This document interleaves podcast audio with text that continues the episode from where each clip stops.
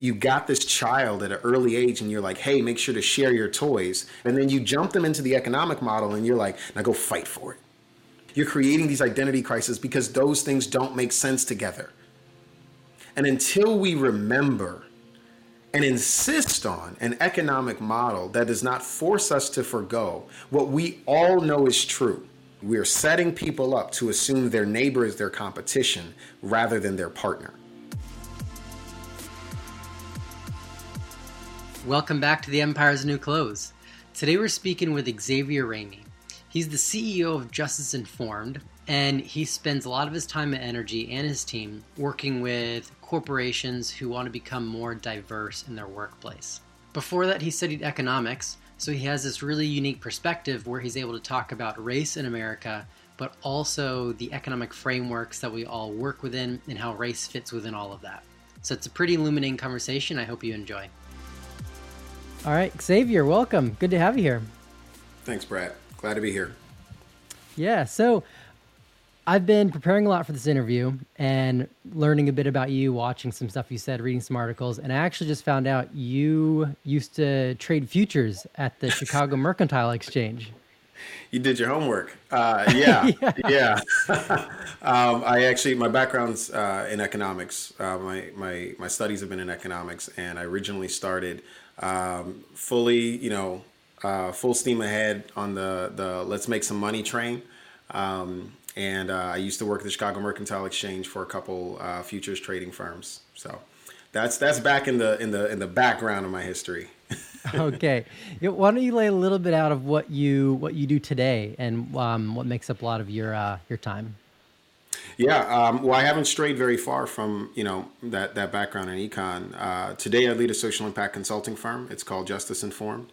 Um, our, our work straddles four different service areas diversity, equity, inclusion, corporate social responsibility, uh, equity focused philanthropy, and uh, community engagement. And uh, we what we basically do is, is what all consultants do, which is uh, we sell ideas that become strategies. Um, and so, in that, our work is to have a, a, real mastery around words and understand how words become ideas and how ideas become narratives. And mm. when we believe certain narratives, they allow for certain strategies to be possible in the world. Um, most consulting and most of the work of creating the American world, the America as a world, as a community, has been through the lens of uh, particularly what white men feel the world should be and what problems are. And as consultants of mostly uh, black and brown and, and LGBTQ and, and other minoritized and marginalized identities uh, being the base of our team, we've got a different opinion about what the world can and should be. And uh, we also have some ideas to share. We have some narratives that don't align with what uh, the narratives we've inherited uh, tend to sound like about us as minoritized mm. and marginalized people. So we work with organizations, uh, small nonprofits, we work with Fortune 500s, um, family foundations, and, and global philanthropies, uh, all types of folks uh, who are interested in having a different conversation about social impact a different conversation about what types of ideas and narratives should drive the strategies, and are also interested in bringing in people whose lives are, are, are directly impacted by the strategies we're talking about, rather than people who study us in the books or watch us on television.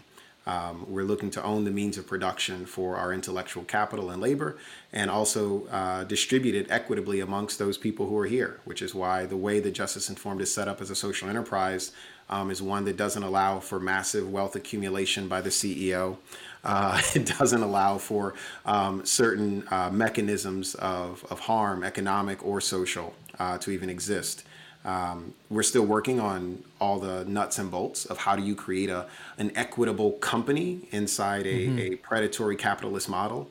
Um, uh, and and that's a lot of work. it's a lot of thinking. Yes. Uh, but but we're we're not shying away from it. That's what we do, and we invite other companies and organizations in to do that work as well. So, what are some of these companies that are approaching Justice Informed? You know, I mean, just in general, I mean, it, it, it really depends. Right now, the, the big wave everyone's talking about is diversity, equity, inclusion. It's this question of how do we uh, structurally integrate um, people who specifically, for the most part, are not white, not male, not not uh, cisgender, perhaps, and also not um, um, um uh, straight or, or, or, or, heterosexual into the workplace. How do we integrate them more fully into the workplace? Um, and for a long time, that conversation was a numbers game. Uh, it was just mm-hmm. about well, how do we re- how do we increase recruitment? How do we bring them in? And then you realize that you're bringing them into places that don't understand them, don't see them, can be either verbally or structurally violent to them, and you end up with a mass exodus of those same people. Um, hmm. We've finally gotten to a point in our society where uh, people are being held publicly accountable for that exodus. Uh, and there's enough conversation amongst people who look like me and other people of color and, and people who are women and LGBTQ or indigenous or otherwise. We talk enough to know that we're just not going to work at companies that don't understand, see, or value us. Um, and so the world of diversity, equity, inclusion was birthed. Uh, that's where a lot of folks start approaching justice informed. Um, we've got a different lens on it. You know, McKinsey and Harvard uh, Business Review have really been the the vanguard of the definition of value and the value proposition for diversity, and it's been around this term, the diversity, uh, the business case for diversity. Um, it's something that at Justice Informed we don't espouse. We do understand, uh, but we don't support. Um, the reason for that is is the same reason why I would say there shouldn't have been a business case uh, in the first place. It's because there's not an understanding of humanity. There's not a, a centering of uh, the human in that conversation. It's still this predatory capitalist value of we just want to extract as much value as possible. And if treating you better brings more value, then let's turn that into a, a business proposition that allows us to bring more of y'all in because it's more productive that way. At the end mm-hmm. of the mm-hmm. day, that doesn't mean you value that person. It doesn't mean you truly see them. It doesn't mean you understand why someone like George Floyd was killed. Uh, and that could be any of your black employees. Uh, it doesn't mean any of that. It just means that you understand that when they're here, you can make more money. And I know the numbers make sense, but as a black person, I want to disagree with the value proposition in that way. Mm-hmm. So the, I'm I'm kind of curious, just as um, an indicator of through your eyes of how society is moving this direction currently. I do want to get to deeper questions, but I just it's something interviews sometimes because they just get so curious. Like you're, you're mentioning these things. So, yeah, sure. The folks coming to you, are you feeling like it's mostly they're being pushed in your into your doors of like well, man, I just want to pay my carbon tax, and so I got to pay my carbon tax, or I just not go on be diverse. I got to get the diversity. Yeah. Are they are they walking there like you know what? I want to do this. It's both. It's both, Brad. It's both. Um, you know, it's totally both. Um, there are people who come in. You know, the way that I think about this this work around social impact is, you know, we're talking about this back at at at you know the office. You know, you know, COVID destroyed the office. Yeah. Um, uh, we think about this like the field of medicine, um, with ourselves being more so uh, doctors and surgeons. Um, and people are coming in with incredible emotional and social and psychological organizational change management issues. Um, some of them are coming in in the ER, right? Like they're getting wheeled hmm. in, they're pre or post litigation. They're on the front page of the New York Times for racism stuff, right? Like, like yeah. they're, it's complete crisis moment. Um, and we have to show up differently for that type of an engagement and that type of a client. But that's a we got to do this type of a person. To your point, right? Do they have it's to? It's existential it? at that point for. Yeah, it's it's to, like they're they're being pressed by the marketplace. They're being pressed by their teams. You know, some of our clients are getting demand letters from their employees. You know, demanding that the executive be fired within seven days. The chair of the board resign. These sorts of things are real. They are happening. Um, like I said, minoritized and marginalized people holding these identities are not dealing with the crap anymore. Um, mm. They're not. They're not just going to endure the long pace of justice so that other people can learn about something that's always been true.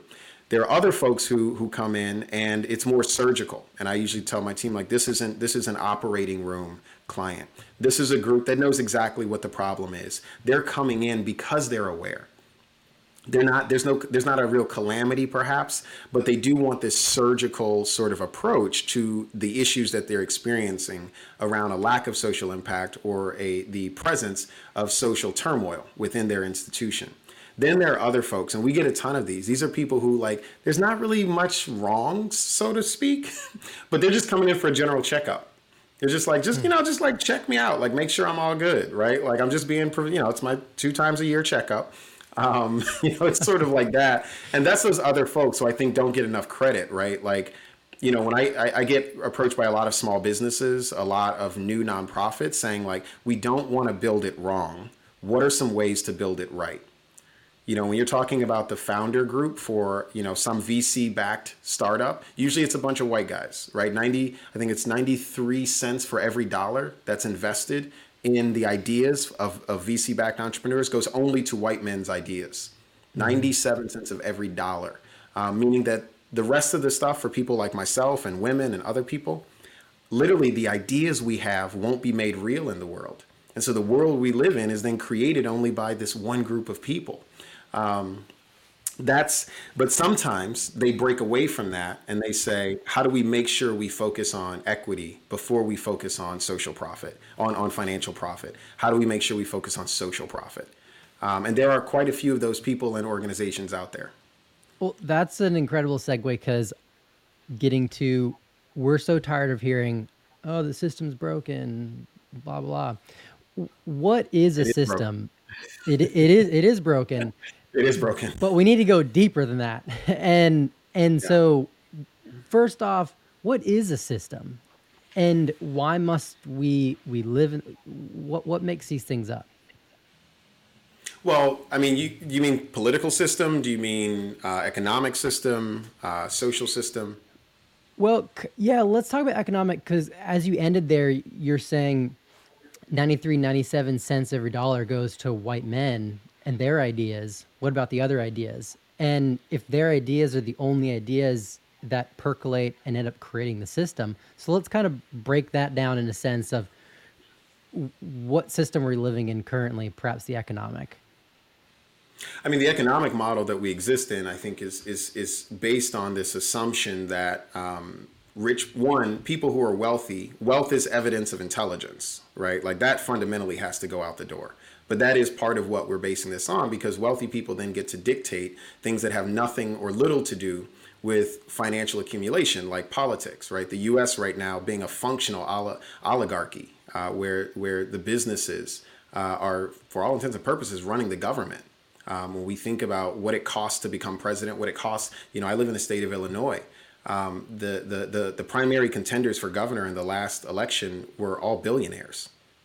You know what that hmm. means? Like, I mean, like, like, what does being a billionaire have to do with knowing how to create a system of effective uh, governance?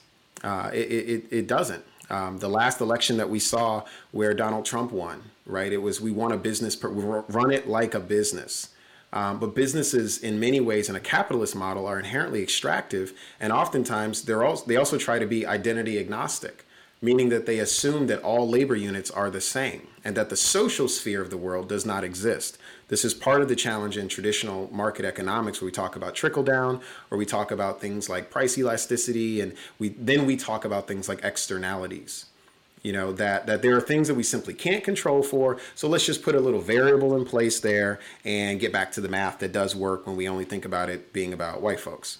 Um, that that's a problem that's a problem and as power is organized amongst those minoritized and, and, and marginalized people um, they do become not just a unnamed variable um, they, they they become a big number in the calculus and our, our economic model is not set up to understand the power that identity plays uh, in purchasing, uh, in mm. presence, and also in the safety of brands, um, the safety of the buildings. As we saw when George Floyd was killed, uh, all 50 states went up in active protest against racism, and the, the first the first folks in the in the in the scope were the businesses. We saw Occupy Wall Street uh, back in 2011 and such. The first folks in the scope, the businesses. Why? Because the way in which they act, this, this base principle of, of, of, of ensuring that the means of production are not owned by the people who are producing it. And that long term, we have a model that also does not return to those laborers the value of their increases in productivity. They experience that over time. They see that. They know that. They know that feeling when you're sitting there and you're, you know, the, the millennials are turning 40 for the first time this year. And many of them have a quarter million dollars in debt and no mortgage. People can see that. When you see that wages are not increasing with productivity, and then you see this wealth disparity skyrocket, when you see the stock market returns, 80% of the all of the investments in the stock market are going to the top 10% of people because those are the folks who are mostly invested in the stock market. So any stock market gain has nothing to do with Main Street. Like this, this is not sustainable. Um, and as people grow more power in the political space, they grow more power in their communities. They are going to be confronting businesses with their harmful practices that they would, those business owners would likely just say is just business. It's not personal. It is personal. And people take it personally because they bury people because it's personal. They watch their children not have better opportunities because of how your compensation ratios worked. They watch women go into the workplace and not be advanced, not because they're not brilliant, but because they have the wrong gender. This sort of a thing. It will not stand much longer. Um, and you know that's part of why I started Justice Informed. It was to accelerate the rate and pace of change of this transition moment in America. I don't think the economic model works. The math doesn't work because it doesn't factor in that people are different, mm-hmm. that they're not labor units, they're humans, they're people. Mm-hmm. Yeah, I think it, it goes out saying a vast majority of Americans, for possibly different, um, different observations of theirs, but they feel like the economic model is not working. And they might yeah. come to different conclusions, but everyone is feeling very similar things. And and yeah. I'm hearing you describe almost that. Correct me if I'm wrong. Power amasses power. It's this like the self fulfilling thing. But on the other side, if swapping that and putting the powerless in power, you you you have a new group of people in power over a new group of people without power. So are we as a human race destined to live in this dance of powerful and powerless?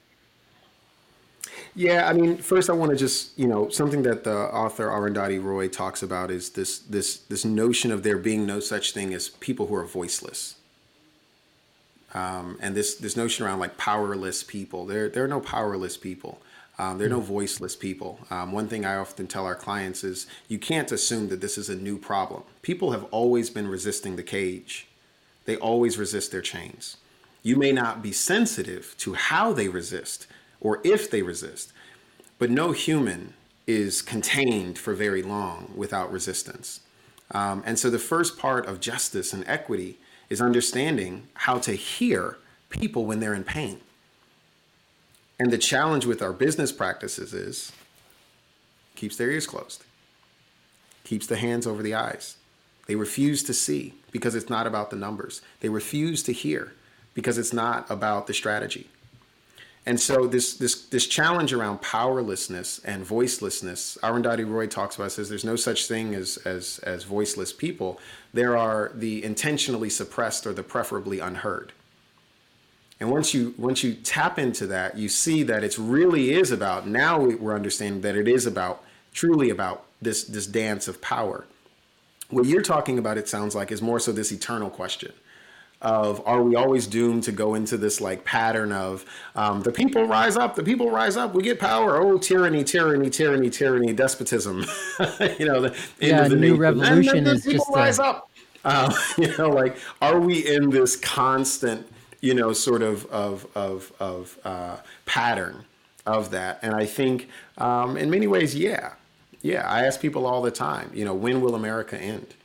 And they're like, oh, what do you mean? It's like every nation loses its dominance at some point, right? Great Britain or the UK? like, are we talking about, you know, kingdoms again?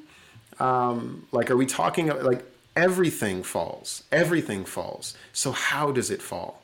Um, and I think that part of the, the, the, the linchpin is always that they forget that the reason why they started a country was because they wanted a more effective system of equitable relationships to care for people who were not cared for and to bring people into power who had been preferably unheard or preferably unheard or intentionally suppressed. And that, that's forgotten after, as the generations go on and people start organizing their own wealth and organizing this and building the system to only benefit their family or their people or people who look like them. They lean into their biases. They activate into discrimination. They move only through un, uh, you know uh, through prejudices that just unfounded uh, opinions about other people in different identity groups. And it, it, ends the same. It often ends with collapse and that collapse can either be violent uh, through war, like a civil war, um, uh, or it can be a takeover uh, because you were you were such a divided house that you were then conquerable. But I do think it's inevitable um, because we, we don't to... we don't we don't teach certain things about relationships mm-hmm. and conflict management. And do we need to be worried about that as Americans as we navigate our historic challenge with supremacy of one group of people over others? This, well, this eternal contradiction we were founded in of we're all equal but not. Yeah, I mean, equity is about the accountable and and um, appropriate distribution of resources. And so this, you know, I'm an equity strategist, so I'm always thinking about how to divide the pie more, right? how to bring more people into it versus how to create dominance, which is this question around American superiority and permanence, right? Should America be dominant? Should we be the number one, you know, largest com- country and our GDP is higher than everyone else, but it's really just because we keep we we've organized and taken a lot of other countries' stuff and then activate our government policies and such that we keep other nations down, but we also help charitably and the like dominance versus equity is something that we all have to think about. What does it actually take to create and then to sustain an equitable community that includes economic transaction. That includes a social and community space where people are cared for and there is a base level of, of, of human dignity because the government exists to, to assure certain human rights are continued and resourced, and that people have an understanding not of how they should be in competition with one another, but how they should be interdependent with one another collectivism versus this independence notion, I think, is where it all starts. Um, the challenge is that other people don't agree with collectivism. You know, everyone doesn't agree that everyone should agree. you know, one of the questions I ask my team all the time is, well, what are we going to do about human ambition? What if we're all equal and we're all free and we're all happy, but then one person has this like iPad in their mind? They don't need an iPad, but they just want they just want it. And they won't stop until they figure out how to get it how do we create a society that factors that that type of a situation in? Because that's the real world. As we talk about peace and harmony and all this kind of stuff we cannot talk about it with the naivete that the human spirit is not boundless that it's not always wondering and wandering and looking and hoping and trying to gather and, and sometimes getting things not knowing the danger of accumulating that type of a thing or going down that that that line of questioning and, and insisting on backing the answer up with a military. Like these sorts of things they they they, they keep me thinking you know because mm-hmm. it's like i you know i've dropped all these words it's not sustainable and capitalism this and all of that and it's like yeah but there's also like people who love war. There's people who love competition. They wake up to compete. They don't want to share. They want to win Like that's real. And that's why I go back to, yeah, I do think it's inevitable that things fail and fall. Um, because we haven't found a way to convince those people that peace and, and, and integration and harmony is actually more beneficial because it's more sustainable. So on that on that note, I'm I see there's these this is oversimplistic, but I, I want to paint it this way to help flesh out these these ideas of in one hand, there's a nation where the very beating heart is the ideology of an individualism and linear progress. Yep. And to become a nation that you're describing would be to literally rip that heart out and replace it with something different. And that would be death to in this in this very oversimplistic analogy, that is death for a group of people. And so that that's our challenge, right? And perhaps that's our demise. I don't know. You don't know. We don't know. But well, but how do we how do we navigate this when there's a real people with real feelings on the other side of this that feel like their privilege and, and way of life is is disappearing? Um, well, I think it all starts with conversation and education, um, bringing people in to consider something different than what they know uh, awaken them to the reality that some of the things that they understand are simply thoughts and ideas and strategies that they inherited, not ones that they've investigated. Um, I was born poor in America. I was born in entrenched American poverty. I was born the day my mother told me, you know, that first winter, not having heat in a house in the third largest city in America, in a home that was sold on contract to my grandmother through racial segregation practices in the more in the in the housing uh, sector.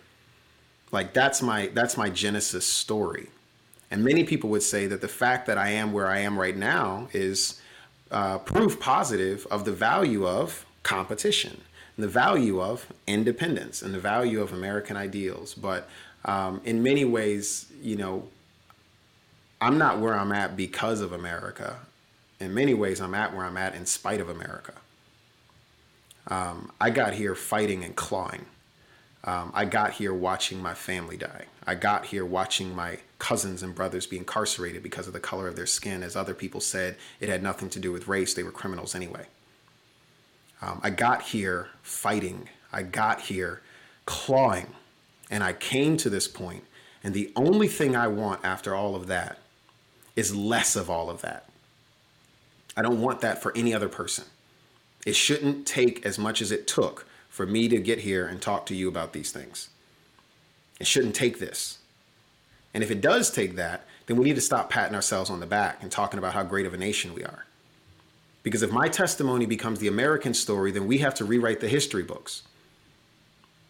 And this is what I mean with like those types of people exist in the world. And I wish they had a better understanding of the cost that some people are paying that are not because they can't compete. It's because there's a foot on their neck. That foot is injustice. That foot is systemic racism. That foot is a corrupt economic model. That foot is, is real estate disenfranchisement. That foot is voter suppression. That foot has nothing to do with their character, their integrity, their willpower. It ain't got nothing to do with none of that. It's the cards they were dealt that are dealt in America. And it is out of the American culture of hegemony, of economic independence and exclusion and hyper competition, and an insistence on being identity agnostic to things that are, of, are greatly affected by identity that then creates this possibility for all of these challenges we're seeing in the social space. And that's what i think will be the, the end of america. It's not that our it's not just that everybody was poor. It's that we didn't know how to agree about how to share. Like that's the thing that that that i wish they understood. Moving forward from that um, you know, I'm often thinking about this quote. Uh, you know, it's actually from a, a, socialist, and they asked them, you know, what? How would you define socialism in one sentence? One sentence. How would you define it? And I'm like, this is going to be hard, so I'm I'm listening in. Um, and he said, each produces according to their capacity and receives according to their need. Each produces according to their capacity and receives according to their need. Do you know the level of honesty you'd have to have to live like that? I'm six foot five. I'm six foot five. I'm a tall dude. Each produces according to their capacity means that I'm the guy who's always got to go get the stuff off the top shelf. and I don't want to do that, you know? But that's my capacity because I'm taller. Uh, right? And that's a very simplistic way of looking at it, right? But it's just looking at like, I didn't ask for this, but I do have it. right? Mm-hmm. right? Each accord- receives according to their need when you think about what it means to need seed stage investment in your company and to know that only seven cents out of every dollar in the nation can go to a person who looks like you, I need more support. I didn't grow up in a rich family. I didn't grow up with a big network. My father was a, tried to be an entrepreneur. It wasn't he wasn't successful. Many of the reasons were not because he wasn't smart. He gave me my intelligence. He was black in America and brilliant. And there was a time, like my grandfather's era, where if you were smart and black, you'd be hanging from a tree. Now we're asked to appreciate that path that I don't hang from a tree because I'm smart and I can talk, but I still call out the things that created the injustices and the, the roadblocks to my path that create the same roadblocks to paths for a lot of other people in America. And it's just not sustainable. It's not sustainable. And it's um I wish that more people would tap into a community definition um, that was more humane, uh, not just human, right? Where we say, well, we're humans, we're, we got to compete, we're still animals. Yeah, but we can also be humane. And, and, and I got a little extra in certain ways here in this world. I got some extra privileges and gifts, and, I, and that gives me a greater capacity, and I can give more. But I also have different needs that other people don't have. And I need those things in that way more than others do. And I just wish that more people would think like that rather than teach their kids, well, if you don't go get a job, you're going to be a loser. Go compete. And that be the whole point of America. And if you do want to be nice, give back to charity after you've made a ton of money without asking anybody how you made that money. Your your definition of socialism, um, it to me, what I hear as a assumed necessity for that to function properly would be a network of relationships where everyone valued everyone equally. Otherwise, you would be unwilling to only take what you what you need. Value them equitably. Equality and equity are not the same thing. Equity is that that differential in need, right? Equity means that you know equity is what happens when you get you know you have you have three kids of different ages in a house, right? Like I'm I'm the youngest of five. Um, mm-hmm. When I showed up, my mom and dad were like, "Okay, pause. This little thing here is very new, very vulnerable." uh, we're going to have to pause on some of the other purchases. We're going to have to pause on some of the other things because Xavier's here and he can't do for himself. He has a higher need, and we have the capacity. Now, how did that sound to some potentially some of my older brothers? Why are you taking from me? Why are you? Why, what did I do? Why do I deserve to be hurt like this? And we know why we would say to that brother, "You don't understand what it means to be in a family." you don't understand community. And you also don't understand that you didn't make half the stuff you got anyway. like, the end of the day, but look, it's a baby. We need to not treat it equally, because if we treated it equally, it would die. We need to treat it equitably, meaning we do need to put even more resources to it than we give to some of the others. And that will be for some time until it gets on its feet and then it can walk. So I'm not a, a big proponent of equality because harm has not been equal. If harm was equal, then the solutions to harm can be equal. But harm has not been equal, it has been segregated, it has been different. And so the response to harm and the solution must be equitable, not equal. That is a really good point in and of itself. Thank you for highlighting that. But then to the point of, so, of the idea of socialism, that makes it even more challenging. If we must not just be equal but equitable, yeah. for that pattern to work. I, I honestly just have a hard time even imagining that working in a small community, much yeah. less a nation. So, given that reality, we, we can fight that reality if we want to, but given that reality, how do we move forward? We must incorporate other ways of operating at, instead of just believing on this idea that, oh, we're just going to we're going to be better people tomorrow, which yeah. I'm not sure we are. I think we're humans, we're messy. We have great capacity for wonderful things, but we also have capacity for very horrible things. And so, absolutely, how do we live in society with these two, oil and water, together, mixed together in, in this bucket of humans? Well, the first thing I'd say is I've never seen socialism work. Um, the second thing I'll say is I've never seen capitalism work. We don't live in a free market capitalist system. If it was, it'd actually be race neutral, it'd be gender neutral. My father would have been able to compete 30 years ago if we were actually in a capitalist system. But he wasn't. My grandfather would have been able to compete if we were actually in a capitalist system. But he couldn't. This is not capitalism. This is why I said hegemony. This is why we talk about things like white supremacy, which is not the Ku Klux Klan. It's simply saying that all the definitions and standards and norms and, and precedents go through the lens of what people who identify as white would say is the way the world should be or the way the country should be. And we will incrementally include more diverse voices into that only after they fight hard and long enough, both in the legislature and in the boardroom, uh, to force our hand or to make it publicly um, untenable uh, for us to do so because people would put us to shame. Um, that's not that's that's not capitalism. right? I studied capitalism. This is not it. This is not capitalism. This is also not socialism. Now I say all of this to say I've never seen any economic model truly work as it was written. That's not to say that they cannot be pursued and they cannot be profitable and they cannot be functional for community. What I have experienced is that there is a greater conversation around the value of a human versus the value of a labor unit when you're not talking about capitalism. And that creates my interest in alternatives to capitalism. I understand capitalism because I have to engage with my clients. I understand capitalism because I'm building a company in a capitalist system, and my company is for profit. right? So, like, that nuance has to still be there. I, I now want to go to your second point around, like, yeah, but humans are messy. right right so i want to i want to i want to move into this question around human messiness once we've sort of laid the ground the framework for i'm not claiming expertise or experience in either economic model because i have not the expertise in either economic model and i also don't have the expertise and the experience and no one does. Even russia was not a pure socialist economy when it was communist. America is not a pure capitalist economy now.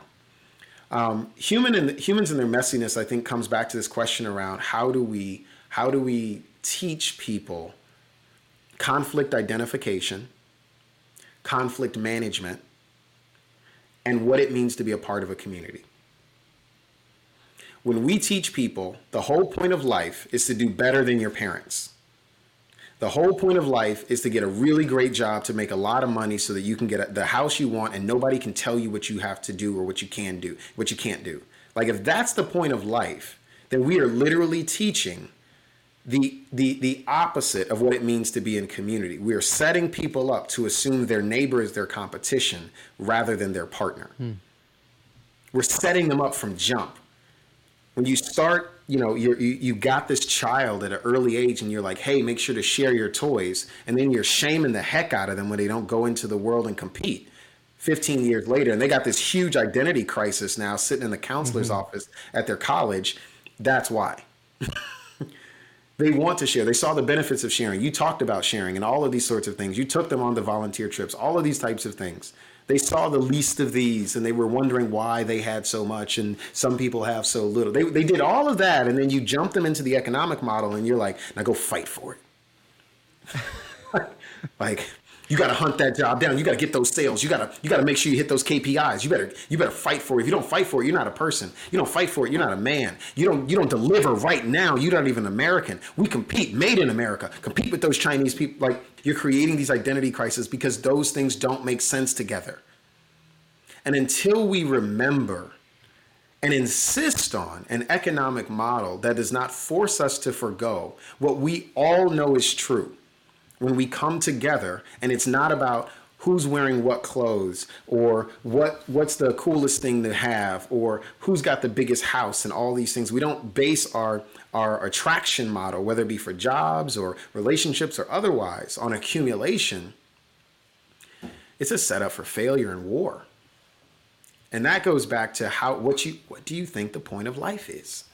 I don't think humans have to be as messy as they are. I think we teach humans to be messy because we teach them confusion because we hold them to standards that are inherently contradictory. We hold each other to contradictory standards. And those contradictions don't happen in the blink of an eye, they happen over time and with maturation of your life. And the game switches at some point. And we don't, we're not consistent with the value of community. We value it at some ages, we don't in others. We value it for some people, but not for others. And anytime we talk about community and economics, people assume I'm talking about communism. I'm like, no. What's the community conversation in capitalism then? What's the functional, what's the, what's the conversation for trauma informed care in a capitalist model? Or is it just about healthcare premiums? When will the humans show up in your calculus? Like that's that's what makes it messy. But this is Brad, this is a choice. I've traveled the world and I've seen that the way we live in America is a choice. We don't have to teach our children like we do. We don't have to compete with everyone immediately. We don't have to insist on independence rather than inter- interdependence. And it's not as if those things are creating a better country for us. We're all, we, we don't even trust our neighbors. Look at the Second Amendment. The whole basis of people defending that is I'm afraid of people who live in my country. And I have the right to kill them.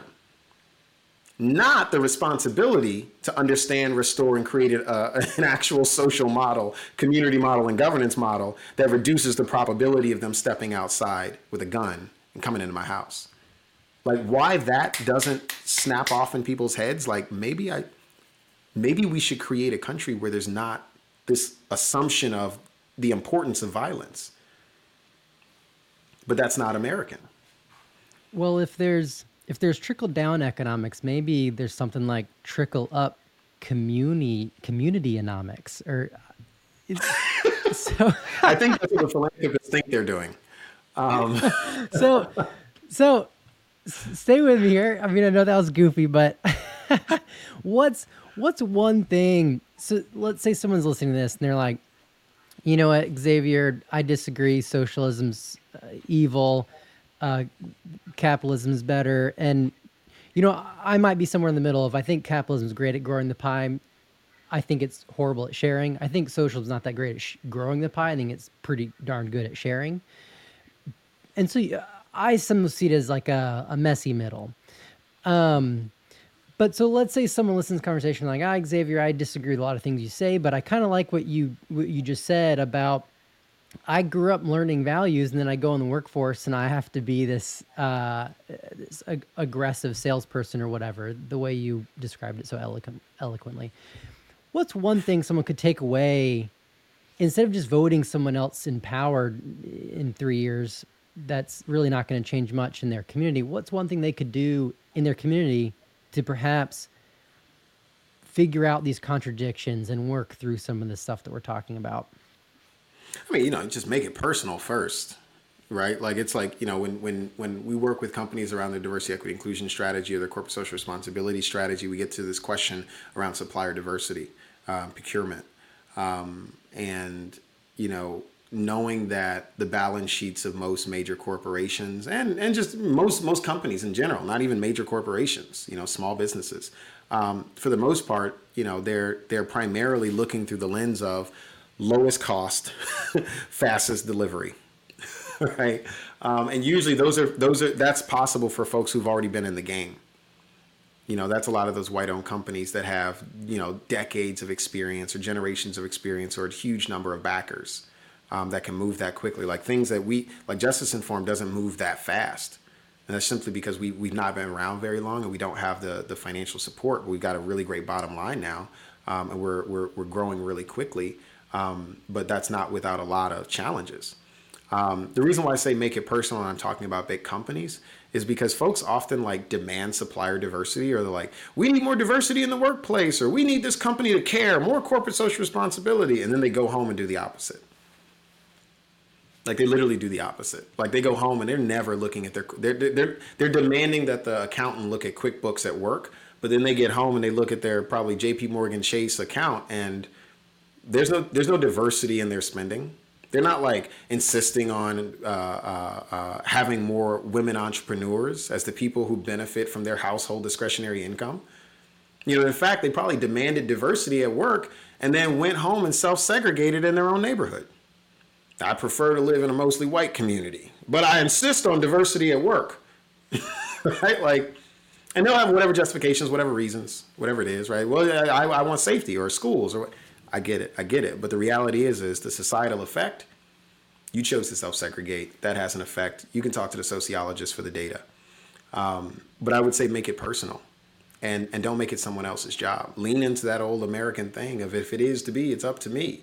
Get independent on that. Get competitive about that. Um, start to focus on how you in your personal life are able to move the needle rather than saying, well, the issue's so big, one person can't stop it. That's exactly right. One person can start it. Awesome. Uh, I, I say let's leave it at that. I think we're getting close to the end of time here. Um, I I certainly I really appreciate all these thoughts, Xavier. It's um, from the small things of like tap me on the shoulder and let me know it's equity, not equality, and uh, some of the deeper conversations. I've definitely learned a lot. I hope I hope some of the folks listening have too. Well, I'm glad. Thanks, Brad. Thanks for hitting me up, and uh, I, I, do hope that this um, this project is one that that stimulates not just more thought because I think we got a lot of thought. Look at how many podcasts there are. Um, yeah. But I think it simulates different thought. Um, and again, like it's a call in. I hope people don't look at this stuff as like some call out. It's like no, it's a call in. I'm saying like our relationship model doesn't work. Show me how it does work. The point of you know we we can't grow this country or heal its harms with charity. You know that's not going to work. The philanthropists made their money how and sometimes pirating entire communities. And now the pirates are philanthropists. And now we got to name the school after them. Are you? Are you? This is the best we can do. like this is the best. Like there's got to be more. There's just got to be more. I don't know, man. The urgency of my identity as a black person makes me want to push the bounds. You know, I want to live and I want my family to live. So I'm always asking these questions. I'm thankful that you're asking these questions and you're putting this together uh, to provoke and prod other people to ask them too. So thank you for that. Certainly. Yeah. I think we all have a feeling something is awry, no matter who you are. And so it's time to yeah. time to start asking some of those harder questions. For sure. All right, man. Thank right. you. Thank you. If you've enjoyed this conversation and you'd like to find more of Xavier's stuff, head to Instagram. He's on there at Professor X, and that's phonetic Professor E C K S, or Justice Informed on Instagram as well. Or on LinkedIn, he's there at Xavier Ramey and also Justice Informed. Thanks for watching to the very end. We really appreciate it. If you want to see more content, like, subscribe, tag the notification bell, rate and review for on podcasts, and also let us know in the comments below who you'd like us to interview next. We read all of them and we'd love to hear some feedback. So see you next week.